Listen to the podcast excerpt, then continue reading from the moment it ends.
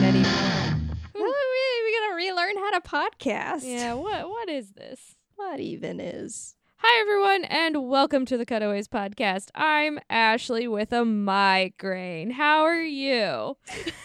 I'm good. And I'm also Justine. That was more for the listeners, but you can take it too. yeah, sure. Hi. Ashley's got a migraine again. And we're watching a shitty movie again. Or we watched it, sorry. Past tense. Past Watched. tense.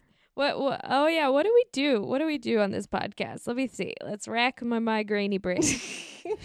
what the fuck are we even doing here? While we do these ramblings, we also watch romantic comedies for like kind of a living, I guess, but not really. This is like our side hustle. Is that what they Side call it? Side hustle. Is that what they call We've it? just been doing it forever too. Yeah. Do you we're gonna start season five this summer of the cutaways. What? Who knew? I didn't even know we were on season four. I thought we were still on season three. We have had four seasons. What the fuck are we doing with our lives? Exactly. What did we watch? this is what we're doing with our lives. we watched uh 2000, 2003 Gigli. You know, I think this was like Fifty Shades level before there was Fifty Shades, you know? But not like the obsessiveness of it, but like the people are like, oh God, you're watching that? Like that feeling. That's valid. We're watching. We watched. We what did we do? We watched Gigli. Were, were you were there? You watched it. Did I? you texted me the whole time you were watching it. I it was a live play by play, which is, you know, exactly what this podcast is, which is why we're doing this because yes. Anyway, no, like but what do you think about that? Like the whole like kind of 50 shades comparison of that level of torture? Well, okay. So I had very little frame of reference with this movie. I knew it was bad, and I knew Mhm. I had never seen it, and I knew that it was like the beginning of Bennifer. But that's like literally all I knew going into it. I don't know anything about Ben Affleck's love life. I love Sorry. that that's his name.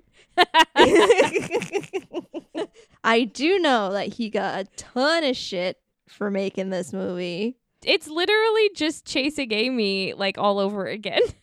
which is weird as like why Kevin Smith like makes fun of Ben Affleck for making this movie. Like if they're getting into like a fight or whatever, like all Kevin Smith has to do is be like Gigli and be like, okay, stop. And it's like, yeah, Kevin Smith, you already made this. Compared to this movie, Chasing Amy like should win an Oscar. Like if it's it's Chasing Amy That's true. Amy versus Gigli, Chasing Amy wins hands Yes. down. One hundred percent. I th- what do you think? Just Ben Affleck loves being in movies where he can be like, "Yeah, my dick is awesome." when I'm he from can, Boston. Oh my god, his Jersey accent. What was that? What It wa- was that? I don't. I don't. His okay. We're already getting into it. Yeah. His acting was terrible. Everyone's acting was terrible. I mean, the only one who was like decent was the one who was the most offensive. Which one was that? Do you see me just like yeah, being confused on which person I'm talking about. yes. Justin Justin Bartha. Oh, okay. I'm like, I mean, like Lainie Kazan wasn't that bad, right? I don't even remember. She played the mom. Oh, You saw her thong. yeah. She had like such a small piece of it that it's like, Yeah. yeah, she was she had still very little to do and she got to kiss J Lo. yeah, that's about it. And cool, but also very forgettable like most of this movie. Yeah. Oh yeah. So forgettable. Okay, we're we're like getting way ahead of ourselves. Yeah, sorry. Uh, let's go over all the information that I dug up on IMDb Yes. about what this movie's about. Please Okay, please do. here's the description. Larry Gigli is assigned by a crime boss to kidnap the brother of a prominent district attorney. A beautiful woman, known only as Ricky, is sent to stay with him to make sure he doesn't mess up the job. This is also my first time reading. I mean, sure. yeah. It's uh But that's literally all that happens. That describes the movie. the two hour movie.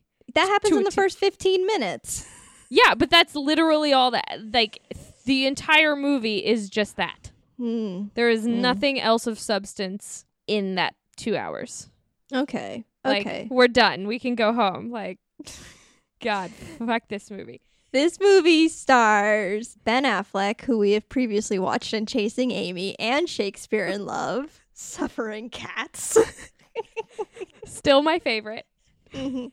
This movie also stars Jennifer Lopez and Justin Bartha. And this movie was directed by Martin Brest, and this is the last movie he ever directed because it broke him. It's the last movie he ever did, like, in general. I don't think he's Yeah. written anything since either. no, he just checked himself in to a place, a safe space away from this world where this movie exists, and we've never heard from him again. True story. No. this movie had two editors, Julie Monroe and Billy Weber. Rounding out the editorial department, we have Tristan M. Brighty as the first assistant editor, a team of assistant editors Charles Bunn, Alyssa Cohen, Jonathan Poirier, Richard B. Molina was the assistant editor for Avid, and the apprentice editor was Carlos M. Castillon, and the post production assistant was Guillermo Cular. That's awesome. Props to snaps to you. Thank you. also, did not rehearse. That's a lot of assistance. it is a lot of assistance for a film that is is only two hours and one minute. I don't know what they were doing. There wasn't any sort of Uh, special.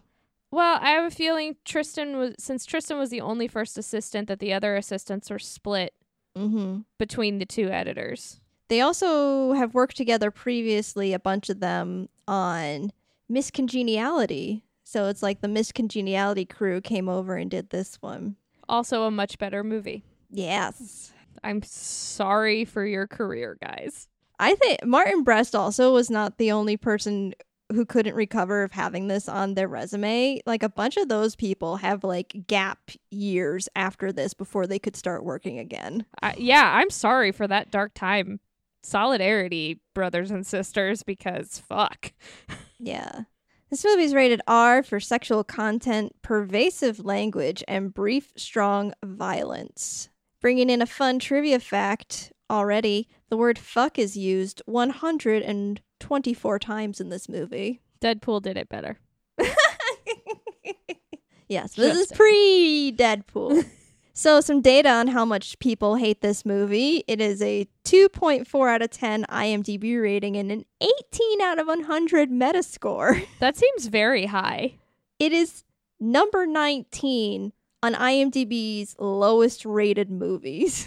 That also seems like there are 19 movies worse than this. yes. Well, Hmm. 18 technically. But yes. I'm gonna have to peruse that list a bit.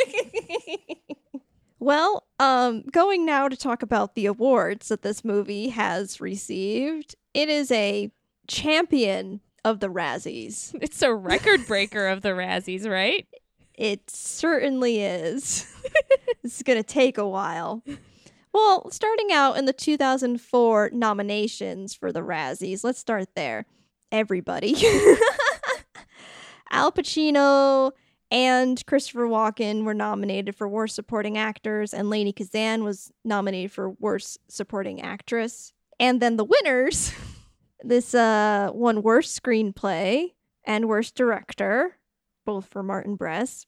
This one, worst screen couple for Ben Affleck and Jennifer Lopez, who were a real couple at the time, yes. Um, worst actress, Jennifer Lopez. Worst actor, Ben Affleck, who was also at the same time nominated for multiple Razzies in this category for Daredevil and Paycheck.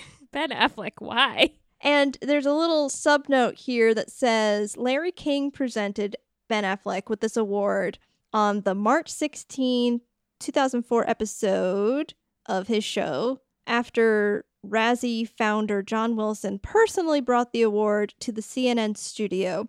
Affleck jokingly referred to the trophy as a little cheap before proceeding to break it Three days later, Wilson then put the trophy pieces up for auction on eBay. The broken trophy sold for $1,375 and covered the hall rental costs of the following year's Razzie Awards ceremony. Which is probably more money than this movie actually made. yeah, they were at a loss because the contract on just hiring Ben Affleck, Affleck and and Jennifer Jennifer Lopez, yeah, was way more than what they made back. To finish out, this uh, did win Worst Picture at the 2004 Razzie Awards. So it, it won all the top billing. You know how, like in the Oscars, when you're like, oh my god, this one movie was so amazing, it won the sweep of all the best categories. This movie did this, but at the Razzies. But that's not the end of our tale. No. In 2005 at the Razzie Awards, this film won Worst Comedy of our first 25 years the Razzies. God bless the Razzies. And then again, at the 2010 Razzie Awards, it was nominated for Worst Actress of the Decade, Jennifer Lopez for this and Angel Eyes and Enough and Jersey Girl and Made in Manhattan and Monster in Law and The Wedding Planner. Nice. And Ben Affleck was nominated for Worst Actor of the Decade for this and Daredevil and Jersey Girl and Paycheck and Pearl Harbor and Surviving Christmas. And the movie was nominated for Worst Picture of the Decade. I don't know who won. It wasn't the worst. Uh, I mean, it's only the 19th worst, and so they're. Apparently, there's more bad movies. It's not that bad. No, it's bad. It's bad. okay, now we can get into it. Ashley, you can spill all your guts on your feels. Okay, first of all, his name was Gigli. The entire time I have known of this movie, I thought it was a movie about No? Jennifer Lopez, like being like a singer or something, and her name was Gigli, and then like Ben Affleck was the sleazy agent guy who's like trying to steal her stardom. Like that's a much better movie in my head than what Isn't this that brought. um, A Star is Born? no, he's not an agent in A Star Is Born. right, right. I was fudging a little. It's close. Close. But like she could change his sleazy agent ways and like it'd Mm. be like a better Jerry Maguire Ooh. Ooh. I like that. because Well, what- especially right now I don't know if you've heard but the writers have just said fuck you to all their agents I know that was brewing for a long time coming. I keep seeing on posts on social media about how the agents just keep on fucking over like everybody. yeah Not just writers but actors too. Anybody who like finds their own projects but still their agents are collecting finder's fees and all those development fees. well that and then on top of it the whole the whole thing that's pissed off the writers right now is um packaging fees Mm. So they're charging the studios a packaging fee, and it Mhm. ends up being like 10% of the gross budget of the entire show. So even if they're those people leave, mm-hmm. they still get a percentage off of the entire run of the show. So Yeah. like they were saying for Supernatural on Twitter, they were like it they made like 6 million dollars off of Supernatural just on the front end. But on the back end, they've made uh, like the agencies themselves have made like twenty seven thousand or twenty seven million dollars just off of that one show. So think about how much money they're pulling in and pulling out of these productions. So when you think of productions, like it takes a lot of money to to run a show. So if you've noticed, like shows have become more and more kind of set looking, and it's because all this money is being pulled out of these shows because of these packaging fees and it's become a huge thing. Um, so last night the agents actually or the wga didn't come to an agreement with the um, the agencies for them to write a new code of conduct to get rid of these ag- these uh, packaging fees because it's basically saying that even though the whole point of having an agent is to have somebody to advocate for you Mm-hmm. but now they're advocating for themselves oh yeah, yeah, it's been like that for a while. I've read. Yeah, for at least 20 years. So Yeah. it's pulled money out of these productions and so it's may it's driven just writers. Like think about how it's done it's stagnated wages for for editors, for directors, for actors, for everybody because the money is all going to the agencies who basically do nothing.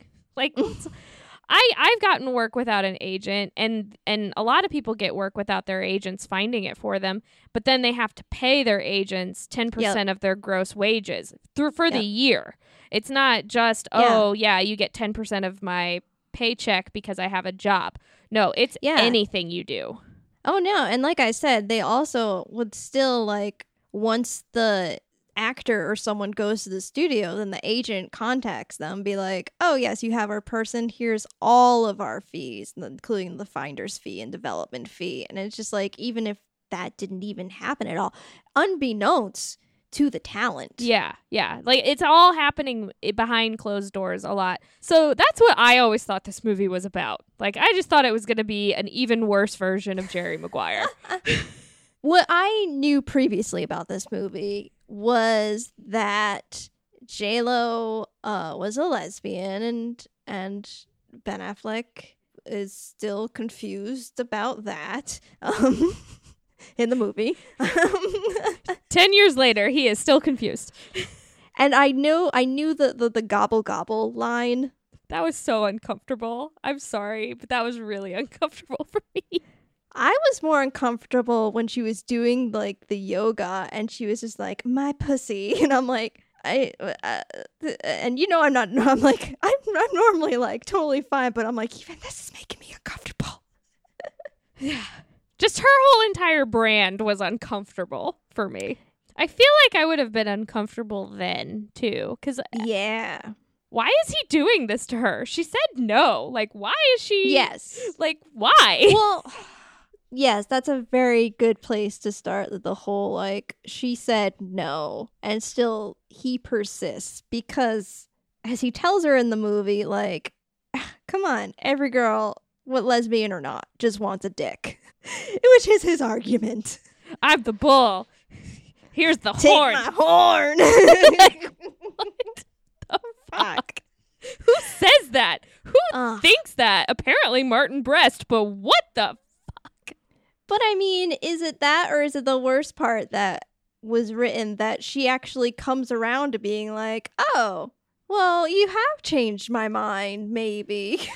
Well, that brings into the question of is because back then we didn't really the idea of you're you're gay, you're straight, or a lesbian. Kind like we we put those people in those boxes. So I mean, yeah, I think in like definitely in popular culture. yeah, And there's a lot of like, even like in Buffy the Vampire Slayer, where Willow going like, hello, I'm gay now. You know? yeah, yeah. No, there's there's problematics with problems with that, but like We didn't we didn't have the language. Yes.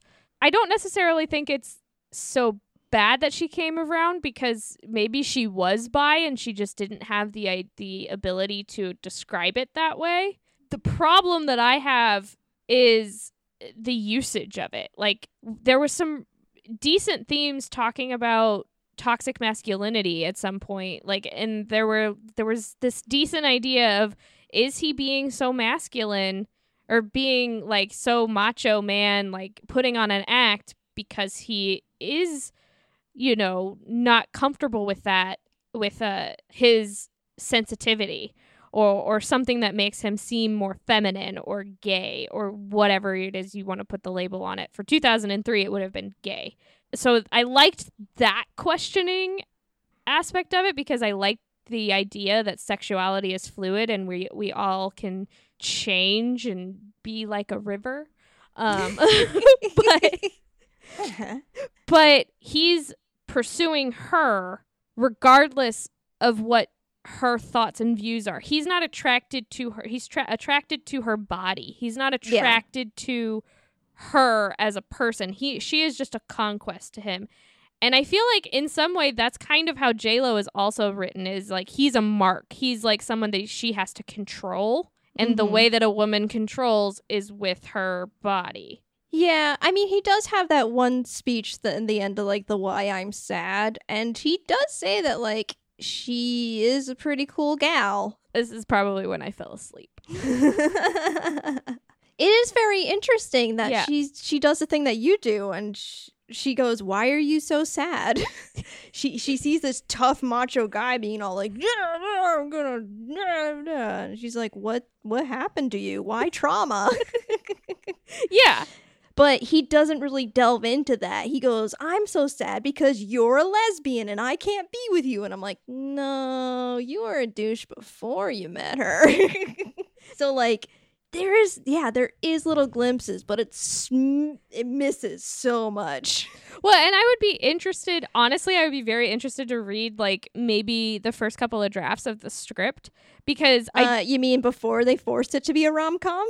Yeah, cuz I did read about how the studio kind of stepped in and made a lot of these decisions that Martin Brest did not want to happen. I mean, I'm not saying that he is not at fault in this situation. I'm just saying that there are a lot of problems that may have been forced into this, but the basis, Ben Affleck's character and Justin uh Bartha's character is that they were like kind of always in the script mm. that way. At least that's what I've understood just from reading.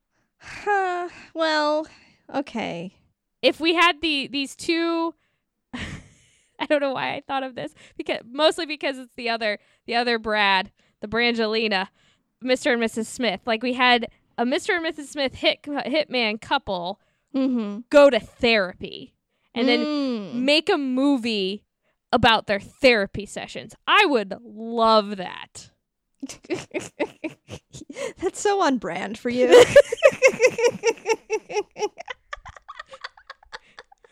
Murder and therapy. My two.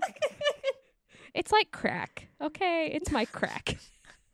Huh, okay. I feel like we're going to get into it now and it's just right off the bat going to be like, what the fuck is this? like, because it's offensive. Like, as soon as it's, it's. Yes, okay. So, our guy, I'm just going to call him Larry because Larry's more fun to say than Gigli. Okay. Well, especially because he corrected, like, they made a point to correct the guy so that the audience knew how to pronounce the title. Like, that's so ridiculous.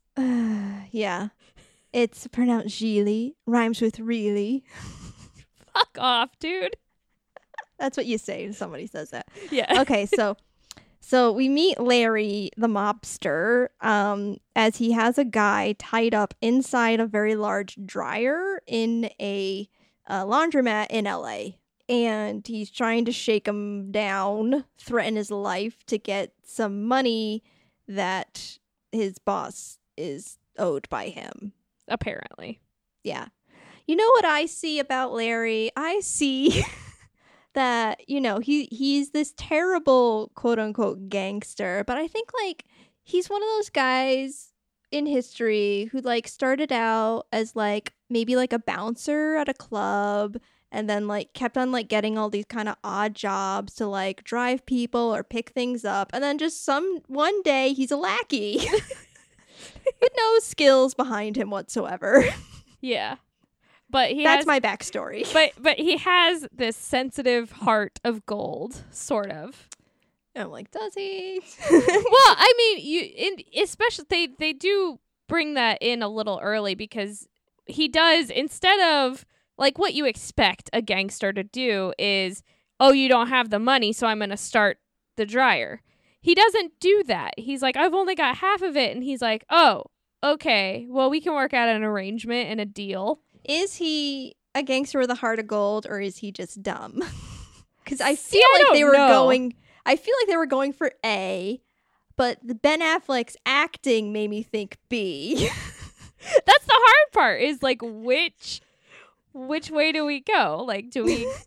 I don't know. Ben Affleck in this role was just a bad I- idea. I understand that he was very hot at this moment and like yeah, Armageddon and shit. yeah, like a very bankable star, but he doesn't even look like like like a gangster. He doesn't look No. like a thug. He doesn't look like a lackey. He looks like a leading man. So you don't cast the leading like this is a this is a role for Steve Buscemi. Ooh.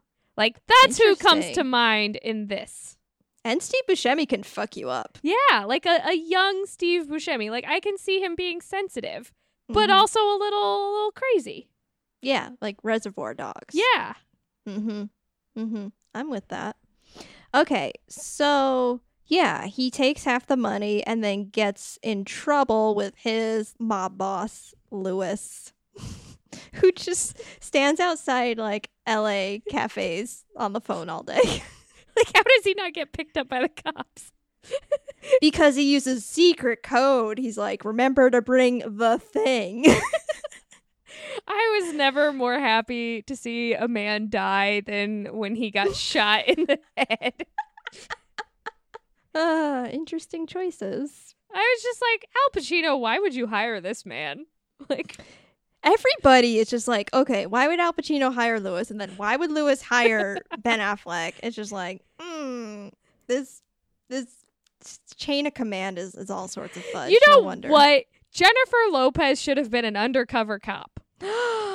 yes, she. I'm sorry, she was kind of like the best thing in this movie. She was, but it was also terrible. it was also terrible because of the things they had to like make her say, but still, I you had such like hope for her character. She wasn't like this dud like all the others. And the wide shot when they're walking into to Al Pacino's like house where she walks down the stairs in those jeans, her butt looked amazing. Yeah, they had her in some low rise in this whole thing. So uh, Larry gets sent out for his next big job, you know, to redeem himself for his latest fuck up. And Like why would they give him so many chances? I don't know, man. They're like, go and take this uh, prosecutor's brother This is a very important job that they should not have given No. to him. and just like hang out with him, sit sit with him for a while while which, you know, as Al Pacino later on points out was a stupid plan. So it's all Lewis's fault, really. Which is why he got shot. Yeah, which is why he got shot. I love it. Al Pacino just comes into the movie and it's just like, what the fuck is wrong with you guys? Why is any of this happening? You know what happens when people don't give a fuck? and in that moment, we were all Al Pacino. Yeah. yup. you you take it. I was woefully unprepared for this. Of course, I watched this directly after a long day at work. That was my first mistake. I told you not to. I know you did. Huh. Okay. So all of a sudden, we're at this like school cafeteria looking thing. So I thought like he was taking like a six year old brother. I was like, oh, maybe maybe like daddy just had like a secret kid and like it's like a, a 45 year old man with a six year old brother. You know, it happens. It happens. It's weird, but it happens. And no, this It's was a care facility. yeah this is this is a mental care facility and yeah young young justin bartha of the movie where Nicolas cage steals the the the Oh. declaration of independence national national treasure treasure. he is a young young man with a number of guess diagnoses? I don't i don't know. He felt like where you throw like the number the number one mental illnesses in america like list and he was a combination of all of those. It felt like Martin Brest just watched like Rain Man and was like, "Yes, this character." well apparently martin brest he used to like work at a care facility Oh, like this and like that that's where he got the inspiration from there was a lot of conflicting and I don't know, just what we know about autism now. It's just like, huh. He was definitely on the spectrum, but then he also had like verbal Tourette's. yeah, And then that that can pre- that can present in some like OCD type scenarios. yeah, it just felt like there was a lot going on with him that it felt offensive in a way. Mm-hmm. I think that his performance was really good. If it had just stuck with autism, I don't think that it's necessary. I mean, we're coming from a place where we understand autism much better. and we have shows like Special and Atypical on Netflix that, you know, are either written by somebody with autism or acted by someone with autism. So those kind of soften and make it more realistic. But it just felt like he was just so many different extremes that it didn't feel it didn't sit right with me for Mhm. a very long time. And then like the the sexual aspects of it that they added to him. Yeah. But I think they were going for uh, a young man who is emotionally and developmentally stunted. Well, later on he says he has brain damage. So that's what that's what makes me think like yeah. like there's just it's just so many different things that it's like Mhm. you don't know what it is. Okay. So his character's name is Brian. Essentially, Larry goes to kidnap him from the place. He's just like, let's go. Let's go back to my place. And he goes with them. Which he And walks in the front door Yeah. And there's no sort of like sign out or. or security Yeah. or no. Yeah. In the car, uh, Brian really wants to go see the Baywatch, which is not the TV show. the place. it's the place, according to Brian. And so Larry uses a flashlight, holds it up to his ear, and calls it a walkie talkie, and tells Brian that the Baywatch is closed today and that they're going to go tomorrow. This was insulting. I'm sorry. Like, no matter what type of illness he has, he's not stupid. So why portray him as like it's just I'm sorry, I'm very irritated. okay, so after all this, he gets him to his place. Uh, we have JLo enters the picture finally. She comes in, she says, Hey, I'm new here. Can I use your phone? Blah, blah, blah, blah. And of course, Larry's like, Ooh, you so fine. You so fine. You, blow my mind. But my mind, hey Hey, J Lo, J-Lo. hey hey hey J Lo, in the movie canon. One line that she had that she was just like, "No, I'll be in and out. I'll, I'll just leave a faint scent." And I'm like, "Are you gonna like go into his apartment and fart? What? She's gonna rub her pussy on all of his furniture. Ew!" She doesn't do that yet. She does that later. and her name is Ricky. Supposedly. It's her not her real name. She tells him this. And and Ricky was sent by Lewis to co-handle the situation because nobody trusts Larry to do this job. Because come on. Which makes Larry very upset and says that he is the original gangster's gangster.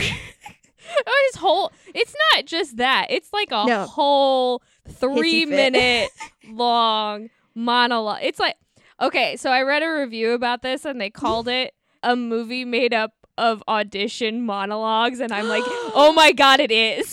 yes, 100%. it's like nailed it. Fucking nailed it. Which is why we're not doing a dramatic reading No. for this movie because it is all just monologues and um yeah. So like at this point, I'm like, what a crybaby. Well, at this point, I I was more just like, okay, but no, thank you for playing, but I award you no points, and may God have mercy on your fucking soul, bro. Because no, well, and you know what makes Larry's character the worst? He doesn't own any books. Man does not read. this was the only time that I laughed at something. I don't have any books, so I'm gonna read you the labels off of the things that I have around the house. Which, you know, kind of a genius idea, kind of funny, but also you don't even own like a magazine. no, he said he only owned the phone book. You don't want a a gangster don't know. magazine. You don't want to learn. You don't want to learn about your culture. Yeah. What gangster doesn't have like a gangster friend to call to babysit your mark? like, why is that? Okay, who th- who thought up this whole? Okay, I can't. Martin. I I am Al Pacino right now. I know. okay. So later that night, when it's getting time for bed, Larry invites Ricky to graciously sleep in his bed with him. He'll he'll share. He'll do that for her. But first But first he goes into the bathroom and acts like a complete fuckboy. is how I would describe the scene. And then comes out in a lacy or not a lacy, but in a satin robe. oh my god! But say what he was doing in the bathroom was doing the the like the the showing his muscles to himself, pumping him up, being like, "I'm the bull, I'm the bull. Here's my horn." well, okay, we have to explain because okay, yeah. at at dinner there's a whole monologue about how J Lo is the cow and Ben Affleck is the bull. Yeah, every relationship has got a bull and a cow. And he has I'm to scream it at her. It's not just that he tells her this, it's that he yells this in her face. And she accepts that as a thing that makes it okay for her to sleep in a bed with this man.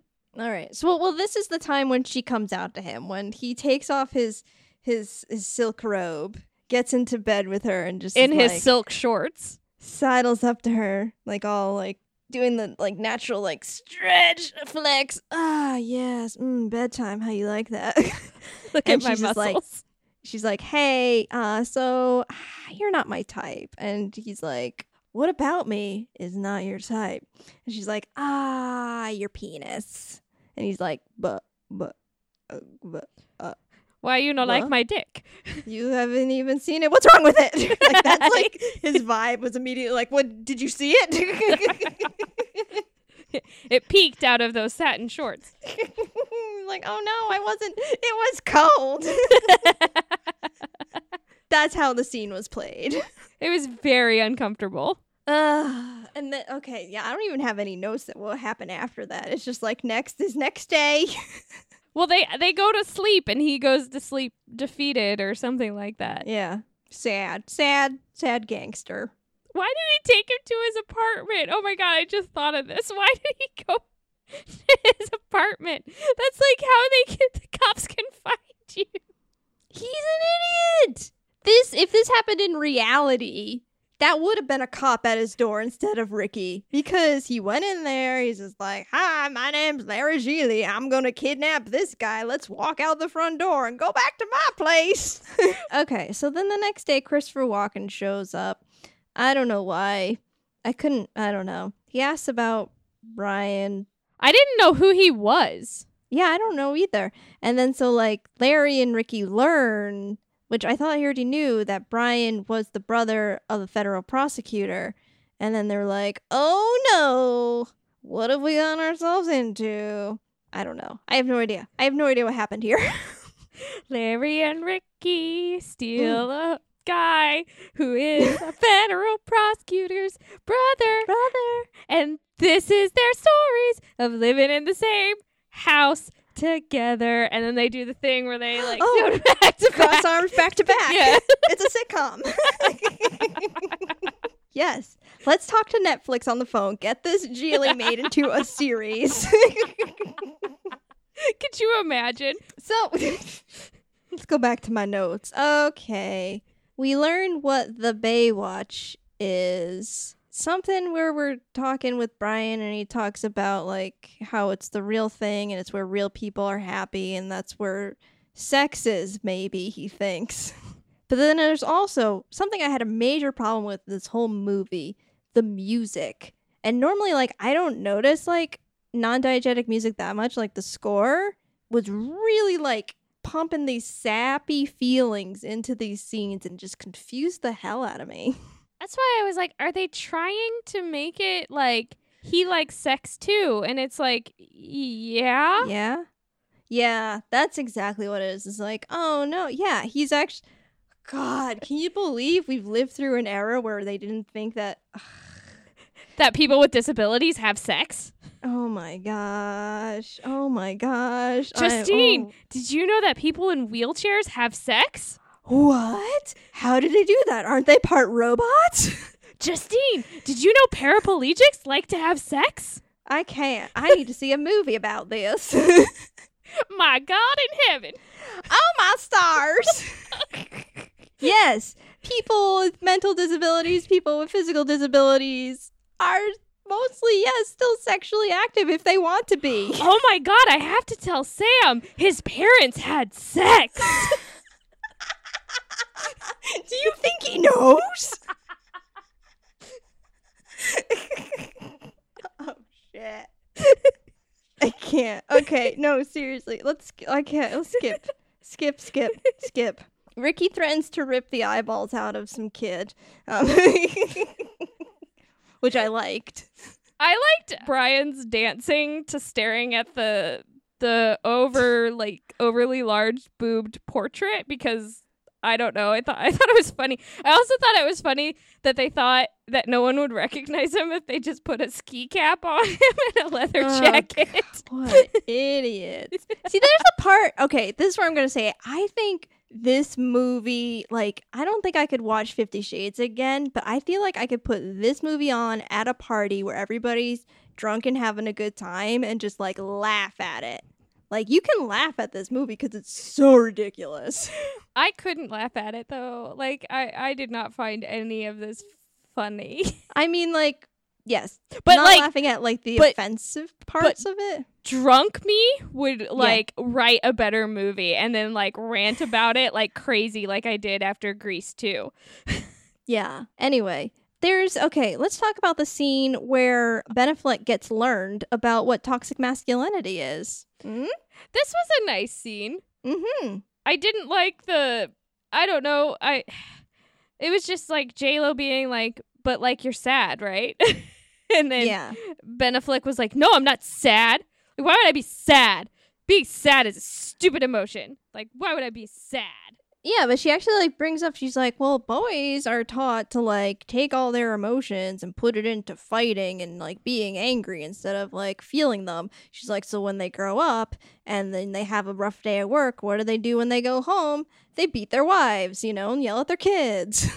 Because that's how they express their feelings. Yeah, because they don't express themselves in a healthy manner. The bad thing about this movie was that there was that, and then she would be like, because look at the way you look at your nails. You're expressing femininity here. Like, she kept on doing that of like the way you stand like this, the way you do like that, you know, like, Yeah, she was defining him and putting him in a box. We don't need to do that. We don't need to define people. They are just people. They do things. Yeah. They I mean, maybe because he was raised by a single mother, that's all he saw a way to look at your nails. Like it has nothing to do with because looking at your nails is kind of a learned behavior. It is not an innate behavior. You see your parents doing it, so therefore you do it in a way that your parents did it. It's the same thing with like driving and with like walking and talking and how we talk, our accents. This is like the only scene where I was like, "Oh, look, J Lo, she learned something from Eastern culture and all of those Asian books that she keeps reading and bringing up about because like yin and yang. She's definitely like, oh, we all have little bits of, of femininity within us. We also have bits of masculinity within our femininity. That's what I thought she was going for with that scene. But then, like, all this stuff later on was just weird. she's very much always like kind of preaching this Taoism, the the Mhm. living with harmony sort of thing, which is you know good, fine, but then like yeah, was using it against him in lots of cases. It was to, almost like- like to say that she was better than him. I don't know, I don't know. It was weird. Like I feel like I can't even like unpack it. You know? Well, again, it feels like just a baseline backstory for her. It's it, it wasn't explored enough. okay, so we meet Lainie Kazan for like a hot minute for no reason. A hot thong minute. A hot thong minute, Lainie Kazan. Like like good for her. Good for her. Mhm. Yeah. And then she has like this moment with J Lo. Once J Lo's like, "I'm gay," and she's Lainie's like, "Oh yeah, because men are terrible at sex, right?" And then J Lo's like, "Yes." And Ben Affleck is confused. He's confused, like, "What happened, mom? Mom, what are you saying?" One thing about this scene is that Lainie Kazan asked Ricky. She she asked Ricky like you've been with men before right? And she's like yeah and they just don't do it for you right? And she's like yeah. So then Larry gets fixated on the idea that Ricky has been with men before. And he's doing the stupid thing of the well you just haven't been with the right man. You didn't know how to what does he say? Like They didn't know Uh, how to please her or something like yeah that. but he said like he wasn't like bringing the pearls when he was Oh, digging for oh. oysters Yeah, like that's so weird. throw up in my mouth a little. like, we have this conversation where he talks about how good he is at giving oral pleasure to women. And this is where we get the lesbians are always looking for a dick because all vibrators are shaped like dicks, which is not true. No. so then at this time during this conversation, JLo's doing her like suggestive yoga poses, legs spreading right to camera. Thanks. she is having another monologue. She's like, the the dick looks like a sea slug. It looks like a giant toe, and no one wants to kiss a sea slug. What do people want to naturally kiss? A mouth. Some lips. Some lips around a delicious mouth. and what is the twin body part for a mouth? Yes, a wonderful pussy. and I'm just like, I am scared. like, are you going to eat him with your pussy? Please stop. Ooh, teeth. That's a good movie. Isn't that is oh yeah. Oh. Sorry. yeah, so this puts Ben Affleck again like, oh god, I'm inferior, insecure. And he was like already he's already such an insecure guy. And she just comes in being like, nobody wants your dick. You're gross. Well, apparently she likes to drive all of her lovers to suicide. oh my f- fucking no trigger warning on that one. I know, right? Jesus.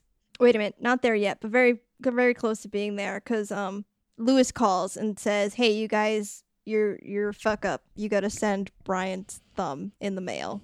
Bye. it's it's not working. yeah. they think he just escaped or something like that. Because obviously, but why not they just check like with their random security guard that they should have because it's a care home and their sign in records because obviously dumb fuck signed his real name to get Brian out. Uh, we learn at this point that Larry has no friends. Aw. and JLo's like, "Uh, why do I feel like that doesn't surprise me at all? so, yeah, this other woman shows up who is Ricky's ex, and she goes into the kitchen. She's having a fight with Ricky, being like, We're not over, we're not over. Fucking slits her wrist. And I, yeah, I, oh, uh. That's why, I, that's why I was like, no trigger warning. Fucking, it, she just goes she just it. did it. I mean, she did it the wrong way if you're wanting to die, but Yeah. Fuck. This was fucked up. How many times in my notes do I have this was fucked up? This was fucked up. this was all fucked up. Do not watch this movie high. We should count all the times we say fuck in this movie or this podcast and see if we're on uh, par with the movie. 142 times? Yeah. Should I put a little ding every time we say no? If it were a video podcast, yes. yeah. So, okay, they're at the hospital now, which leads us to their next plot point of Ricky comes up to Larry and she's just like, "Hey, you know how I'm all like chill and nonviolent and a pacifist even though I'm a gangster? Let's not cut his thumb off." And Larry's like, "Are you playing me right now? Cuz you're here to make sure that I get the job done. You're telling me not to do the job. What is this? Feelings?" Also, we never like she just hugs her uh, ex girlfriend and just leaves her at the hospital after she's Yeah. tried to commit suicide. you can't okay, bye. We're Oh. gonna send you upstairs now. and this is when Brian calls his ejaculation uh, a penis sneeze and then says God bless you to his penis a bunch of times. Oh, I can't. uh, yes, thank you. I didn't write that one down. Um, Ricky doesn't want to be a thug anymore. Nobody wants to be a thug anymore. They've been in it for like two days and they're like, nah, I'm out. So they sneak into the morgue by a little like distraction comedy, sitcom comedy. and Larry has to cut the thumb off of this dead guy using a plastic, Plastic knife. Butter knife. Which that's not even possible. No. And all the while, Brian is singing, I like big butts. it's a zany comedy. and then they ship the thumb. Because they're not going to check the fingerprints at all to find out because they didn't write anything or send a Oh letter or anything. Like, Spoiler alert. you are Al Pacino. I'm just like, you know, I watch a lot of murder mystery movies and shows and things, and y'all are dumb. There are like Mm. much better ways to get away with these things. Mhm. Like at least like burn the fingerprint off. The thumb's not attached to anybody anymore and it's dead. Anyway. Okay, so this is when Larry has his like speech, his ramble about why he's so sad. And it's because he likes this girl a lot. But he can't touch her because she's a D word. I don't know. There was a lot of offensive material in this movie. yeah. I feel like some of it was offensive for the time period mm. as well. Well, I think this movie didn't do well. Didn't do well this movie, did you know? Yeah. Ah, ah. Okay, Ricky and Larry are in his bedroom, and then he she is like picking at him more, the like his masculinity, are you gay sort of thing. And then she kisses him. And I wrote down, this makes no sense. And then even his character says, this is fucked up. And I'm like, thank you. I didn't understand a- any of this. and then this is where it's the it's turkey time, gobble gobble, as she's like opening her legs up. You know, it would have made more sense if Ricky's character was a guy. I agree with that. I was thinking that. And I feel like that's kind of like how like a more modern day interpretation would go. Yeah. I feel like there's something in this scene where I'm like, is she just like really horny? I mean, I know she just watched her ex girlfriend slit her wrist and then mailed a thumb. That, Maybe that turned her on. because it seemed like she's just like, well, I'm here, might as well get laid. Well, can't. I've got no privacy. I can't masturbate anywhere, so I've got some time. There's yeah. there's no books. There's really no television. Yeah. There's, there's no internet. nothing to do. Let's just fucking do it. Cause so so she's like, hey, get get get busy, and he's just like, huh, huh, and she's like, well, you talked about how good you were, you know. Let's prove your point. And at first he's like, ah, god, because again he's being like the oh god, she knows, she knows I'm awful, like sort of vibe. But then she demands it, and then then they have sex, and then what the fuck is this music? And And then magic penis. Yeah, but she is upfront with him and that she'll be leaving when the job's done. Just why? It sounds like I'm crying, but really I'm just like aghast for words. so, okay, here we go. We're going to forward some plot some more. The next morning, Lewis calls up and says, Hey, you got to meet me because we got to go do a thing. And so discreet. Before this happens, Larry's like, Ricky, I have this dream. This reminded me of like um Christian Bale in Newsies, where he's just like, I just want to get out and go to Santa Fe and, you know, like be a cowboy. It's exactly that. Where Larry's like, Ricky, I just want to escape someplace clean. Ooh, Christian Bale in the Ben Affleck role. Mm-hmm. And then Ryan Gosling as Ricky. Shut up. I'm already paying to watch it. Yes. a better version of Gigli. Oh, could you imagine? I am now. I will later. Oh, Christian Bale. Oh, and like, oh, On this episode of Our Gay Porn. it wouldn't even be gay porn. It would just be like a rom com for for gays. Like you do. Which is my gay porn. Oh, they're witches now. Okay. What? Witches? Witches got better. oh my god. As someone who regularly just reads like werewolf erotica, I'm like, yes, of course. And there's Makes sense. masks. Ooh, there's like a ball. oh my god. It's the gangster ball. And of course, there's none of the offensive shit in it at all.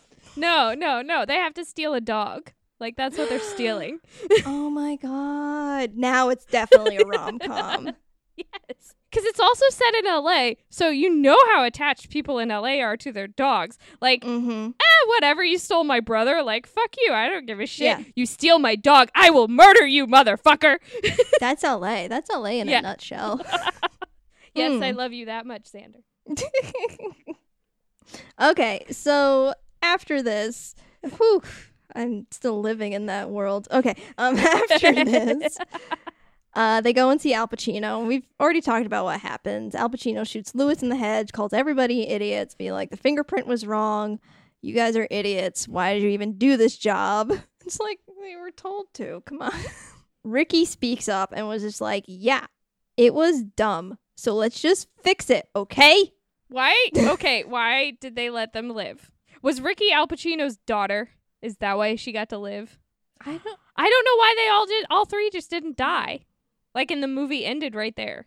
Yeah, I yeah, I don't know why he lets them go. Because also she her like defense is, well, we're the only two people who know where Brian is, and it's like he's at his apartment, you dumb fuck. Like it's not that hard to find. You're in the phone book, Larry.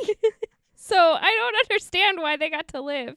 Oh wait, Wow. didn't they change the ending of the movie? Mm, I don't know. I remember reading on Wikipedia that they had to change the ending of the movie because it didn't test well. And I'm like, Oh my "Well, God. what was it before? Oh my god. Yeah. Nothing tested well. like it wasn't just the ending. They're like, nothing tested, but we can only afford to reshoot the ending. Dear good. Oh my goodness. Okay. So after this, after letting them go, they, you know, they're to go and bring him back. They're to be like, okay, we're to put the puppy back where we found him. But first, Larry gives Brian some love advice. And that advice is you have to stop being afraid. And when you step up, good things will happen to you. So step up, see someone you like, say, Hi, how are you? How's the weather? Because we're in LA. That's how we do LA small talk. I like to do LA small talk of the weather and also like, where do you live? Yeah. Also, like, oh, cool. Do you work in the film industry? How is that? Mhm. Work on anything cool? See any good celebrities lately? How was traffic on the 405 today? How's your dog? Oh, he's good. Yep. Is he Mhm. cute? Yeah. Mm-hmm. Yeah. Are you going to go hike up Runyon later? No, I'm not. Did you drive up to Malibu lately? Did you see? Did you see all the the the, the ocean? the waves? The Did you see waves? those waves? it's wet out there. There. What about now anybody Bear? listening? Oh my god, what about Big Bear? There you go. That's all the topics that you need to come in LA. Five easy installments of 1995, and we will teach you how to speak LA. Oh, did you did you hear LeBron is here and he's hurt? Like that the bastard. LeBron. so Larry gives all of this advice to Brian. all of this, how to start a conversation. And they're driving. They're driving um in Malibu. because she just wants to be dropped off on the PCH. How? Where? What the fuck? There's nothing out there. Ricky, what are you gonna do? Are you gonna steal a car? Because going like you just need to be dropped off like way further away from the PCH if you want a car. Questionable, Ricky. Questionable. They I just- mean, They just needed a reason to go up to Malibu. That's all. Yeah. So they're driving by the beach, and then there's a film set. It looks like Baywatch. So Brian is like, "Oh my god, it's the Baywatch. The Baywatch the is open. Baywatch. The Baywatch is open. The Baywatch is open. Let's go. Let's go to the Baywatch. The Baywatch is open. Larry, Larry, Larry, let's go. Larry. Larry's like, no, we don't have time. And even Ricky's like, let's go to the Baywatch. she wants to Which see is- all the bikinis. let's go. Let's live our dreams. Run on the beach. How they got so close to the set is beyond me. I have that in those. I'm like, how the fuck are they walking on this set? How? How? How? Not just one person got fired, all of the people got fired. They go in the Baywatch. They go walk on set. Larry apologizes to Brian. Larry has a tearful goodbye to Ricky. Basically, he says, if you ever decide to be straight, give me a call. He says it in a different way, but yeah. A more offensive way. and just he's like, "Here's my car. You can have it." But I kept thinking, I'm like, but isn't like those mob guys gonna be looking for him, or even no worse, the prosecutors prosecutor guy is gonna be looking for him and looking for his car, and whoever has his car is gonna get murdered. Well, also he makes like a random like phone call to the prosecutor and is like, "Yeah, his brother, He's at the beach. Like, not didn't give him any idea of which beach it is because Nah. it's L.A. We have a lot of beaches. Yeah. Okay, no one changed. Nothing happened. That's when I fell asleep. Nothing happened. No, seriously, nothing happens from now on. You were right to fall asleep. They call the dancers to get into first position, and Brian joins them. They said, "Okay, now pair up." And he like looks over, and of course, there's this hot blonde who's not paired up yet, and she's just like shyly looking at him. But then he steps up and goes over to her and says, "Hi, how are you? How's the weather today? Or the weather's nice today." And then when she talks, she's got an Australian accent because Brian is obsessed with the the phone weather person with the In Australia, yeah, he likes her voice. So he has been gifted a woman. I guess. So and then he gets dances with the girls, dancing, dancing, dancing, dancing on set. And then Ricky comes back with the car and says, "My name is Rochelle. Can I give you a ride out of town? It's at least I owe you a ride." Then he's like, "Does this mean you're? Does this mean you're hopping the fence?" She's like, "Nah, but you know, you'd look good in some mascara." and then then this is kind of like a true point. She's like, like your mom said, life isn't always in black and white.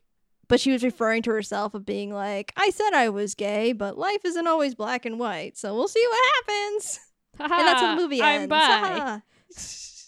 I feel like the movie like started out really dramatic and then it got goofier and more rom-commy as it went on with only the hints of like the girlfriend like slitting her wrist. That's why it was like really taken aback with that sudden shift in tone where I was just like, "Holy shit, it's dramatic again." You know, like oof. It just would have been so much better if they would have stolen a dog. Oh god, I had a pairing of what the what the two movies that mated were to make this movie. Can't Buy Me Love and Chasing Amy. Like if they were a Mm. movie that was combined. Oh yeah, I think I did Chasing Amy and There's Something About Mary. Yeah. Hmm, just bad. Where you just offended on all fronts. Yep, yep. All offense. Would you like to hear some trivia about this movie? Sure. This movie received such bad reviews that it was dropped by every UK cinema after only one week. Nice. And according to longtime friend Matt Damon, Ben Affleck twitches whenever this film is mentioned. I bet you Matt Damon does it all the time. Only 73 US theaters were showing the film by its third weekend of release, down from 2,215 during its first weekend, a drop of 97%. It's the largest drop in ever in terms of percentage, and at the time, it was the largest drop in terms of numbers of theaters shed. Meet Dave in 2008 has since surpassed it. So Meet Dave is potentially a worse film than this. Hmm. Yeah, but there's also more theaters nowadays than there were back then. Of all the primary cast members, the only one that does not curse at all during his scenes is Christopher Walken. Well, he's only in one scene. The script was rewritten several times, ballooning the budget from 54 million to 75.6 million, Jesus Christ. and it only made back 7 million. Sucks to be this movie. Oh man, what a what a roller coaster. Do you think you have a better description of the movie than IMDb does? Do you think you could write one? Hmm.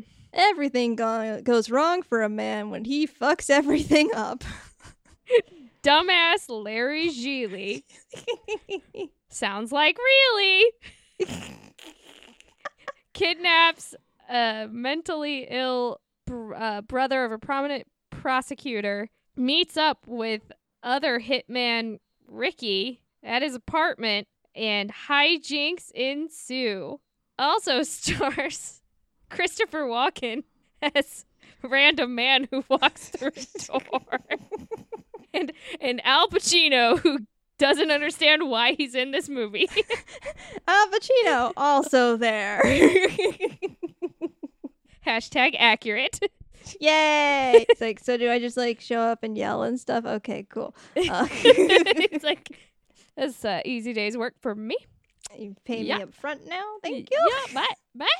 Oh my god. Oh god. Now I have to think of a rating.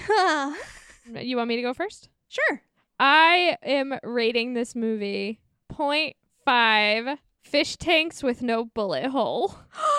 yes. How did he shoot that guy from a fish tank and not explode? Right? so good. Oh my god. So I am all I agree strongly with your rating. I am also giving it 0.5 Tabasco ingredients. you just get a spritz of Tabasco sauce. That's what Ben Affleck calls his cum. Oh, Bless you. Oh Ugh. dear God. Uh, well, we have a review from Caitlin of Her Head in Films. This review is entitled "A Delightful Podcast." Oh, I like being called delightful. Mm, that's one of your favorite words. I know it's. I, I like D words. I don't know if anybody's really noticed. My my favorite word out of all of the words is discombobulated. the D. The D. I like the D, both in and out of the bedroom. What? Saucy. That's me. Ah, and the review goes on. It's such a comfort to listen, listen to listen to Ashley. We're not drunk in this one. We're not, but maybe we should have been. It's such a comfort to listen to Ashley and Justine talk about the romantic comedies that I grew up watching. Their voices are so sweet and their banter is very smart and funny. Listening to them instantly enhances my day and brightens my mood. Aw. Aww. I'm so glad I found this podcast. Caitlin Aw. from Her Head in Films. Thank What you. a sweetie. Aw. I think that's the first time we've ever had somebody mention our voices before, and it's always been like very grating and like like I don't want anybody to mention my voice. Please don't mention my voice. And that was really nice. Next time, Caitlin, we're gonna we're gonna be watching 2003's Down with Love because that's what this podcast is about. We hate love. I don't know what to say. I don't know anything about this movie. It's it's a Ewan McGregor movie. Ooh. We're, we're gonna discover it together. You and I, Okay. holding hands. On a journey before Game of Thrones. On a journey, Game of Thrones. This has been our sitcom intro. Well, if you would like to see that happen and you like this podcast, why not become a patron on Patreon? You can support the Cutaways podcast at patreon.com slash cutaways podcast. Boom, boom, boom. Pew, pew. Pow, pow. You know who I think we forgot to shout out, and I don't remember, and I'm too lazy to look. oh, we're terrible people. Young Daniel? Did we ever shout out Young Daniel? I feel like we did. Okay. Yeah, young Daniel. Young Daniel. Young Daniel and his beard. You should just join the Patreon Patreon so that you can like see Dan's beard. That's what you should do. Ooh, should we post a picture of Dan's beard on the Patreon? Yes.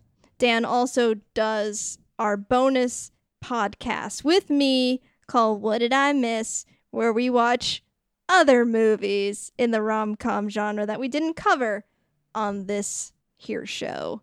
Dan is cool. You can find all of this information and more at our website, thecutaways.com. It's fresh, it's beautiful, it's running, it's running smoothly. Hope you like Mhm. it. It's Uh, it is popping. Popping like popcorn. poppin'. Um, you can find us also on Twitter, Facebook, and Instagram as at Cutaways Podcast. But on Facebook, you do have to search for the Cutaways blanket fort because we have Yeah. moved there. It's a brand new group. You can still like if you go to the page, the first thing you see is like, "Hey, get your butt over to the group." because the group is way better. I've been having a lot of fun in the group. Have you? Yeah, I've been a little dead this week just because lots of things have been going on. But yeah, anybody can pop over into the group and like drop us a note, tell us what rom coms you're watching. If it's a new Netflix rom com starring Noah Centineo, let us know. Because he's in all of them now. yep.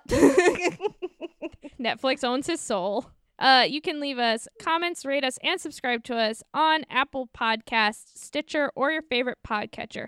And if we're not there, please let us know. You can also find all of that information on the website. I have a little subscribe tab that has all of the mm-hmm. little places that we are at that you can find really nice and easy. So Yeah, like Spotify. I love Spotify. It makes it so much easier on the Alexa.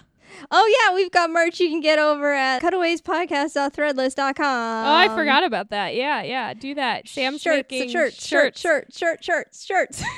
If there's a shirt that you or like a quote or like a shirt idea that you have, email us. okay. Uh, thanks for joining our slumber party. Yeah, that's how we end it. That's the ending. It's been so long. We've been away. Bye.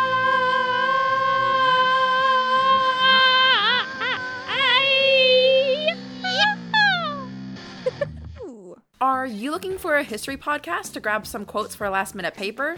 Or maybe your presentation on Jane Eyre needs a punch up? then do not listen to us. Do not. Like, we're begging of you.